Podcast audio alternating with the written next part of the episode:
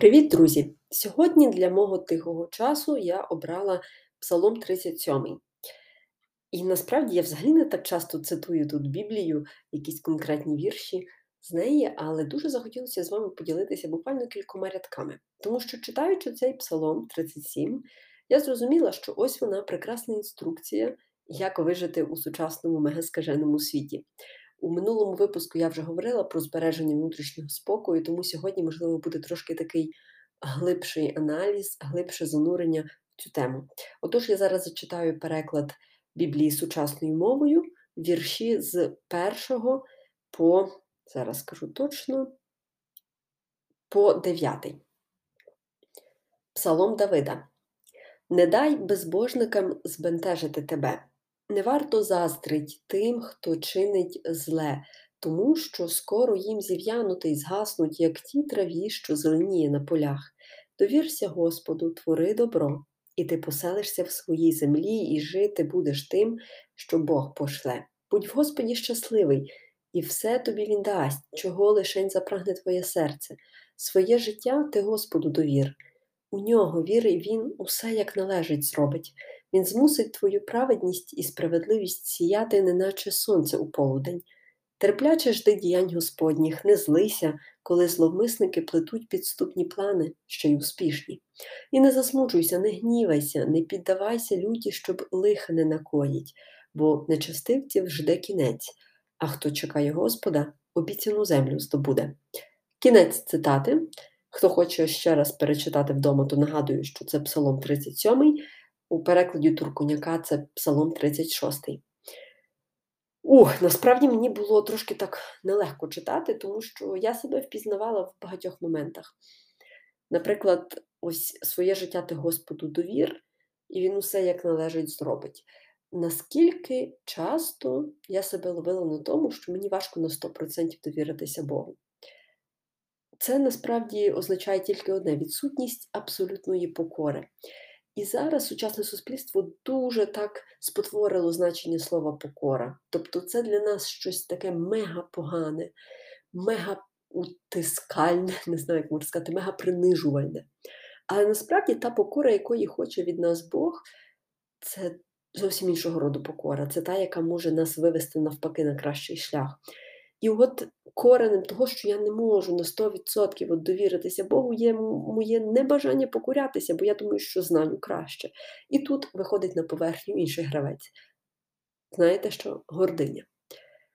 І це, напевно, таке неприємне слово. Ну, Тобто я не знаю жодного позитивного контексту для гордині. Для гордості ще так можна знайти, але для гордині я взагалі не бачу жодного виправдання.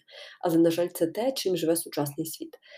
І от скажімо так, читаючи цей псалом Давида, я розуміла, що Давид повністю покладався на Бога, повністю у всьому, що би де він не робив.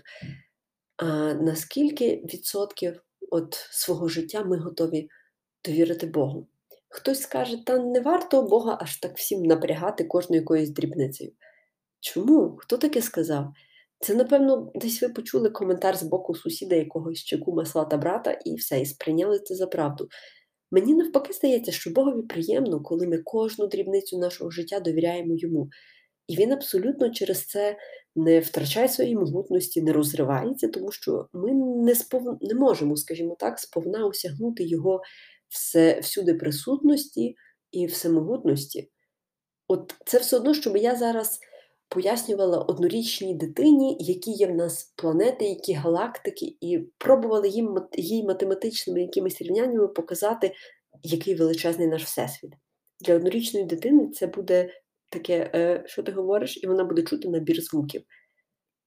Ось так само і для нас осягнути величезну, величезну могутність Бога, це це як для однорічної дитини сприйняти величезність космосу. Ми не можемо. Ми фізично не можемо. Нам бракує ось цієї такої, як ми кажемо, capacity, можливості, неможливості, здатності. Далі той вірш, той фрагмент, який також мене трошки зачепив, це не злися, коли зловмисники плетуть підступні плани, ще й успішні. І це якраз про той успішний успіх, який зараз культивується у нашому світі. Дуже часто стаю свідком того, як люди так просто бездумно слідують за, слідкують точніше, за інстаграмними зірками, селебритіс, намагаються повторити все, що вони роблять, при цьому втрачають свою індивідуальність так на 100-500%. І що вони хочуть? Вони хочуть досягти успіху, як і та чи інша зірка. Але питання, якою ціною здобувається той успіх? Ціною лицемірства чи ціною непосильної праці. От я насправді не знаю в Україні інстаграмних зірок із величезною аудиторією хоча б більше 100 тисяч, які би були вірянами і які би якось демонстрували свою довіру до Бога. Не знаю, просто не знаю. Ті, скажімо так, люди, яких я дійсно поважаю і до яких мені хочеться приходити, з яких мені хочеться вчитися, вони зазвичай мають кілька тисяч послідовників, фоловерів, там 5 тисяч, 8, 10 і все. Тобто це люди, які за мірками сучасного світу не мають успішного успіху. Але це ті люди, чиє щире серце я дійсно відчуваю. І це люди, з якими мені хочеться ділитися, якимись своїми здобутками чи своїми проблемами. Тому. Ось цей псалом 37 для мене є такою справжньою інструкцією, як вижити у скаженому світі. До речі, зараз ви можете чути звук сигналізації, хтось, певно, якусь фару стукнув в машині. Але на завершення, що можна тут побажати? Не засмучуватися, не розчаровуватися і бути терплячими. Тому що Бог від нас очікує терплячості. І це те, що неодноразово я чула на ігнатянських реколекціях. І це те, чого мені ще варто вчитися, напевно, все моє життя до останнього дня тут на землі. Тому, друзі, будьмо терплячими, будьмо щасливими і радіймо в Господі, тому що тільки тоді Він нам дасть все, чого прагне наше серце. І пам'ятаймо про те, що він завжди знає краще, чого ми дійсно потребуємо. Тому, якщо ви не отримуєте дуже довго відповіді на ваші молитви, то, можливо, зараз ви не зовсім просите про те, що вам потрібно.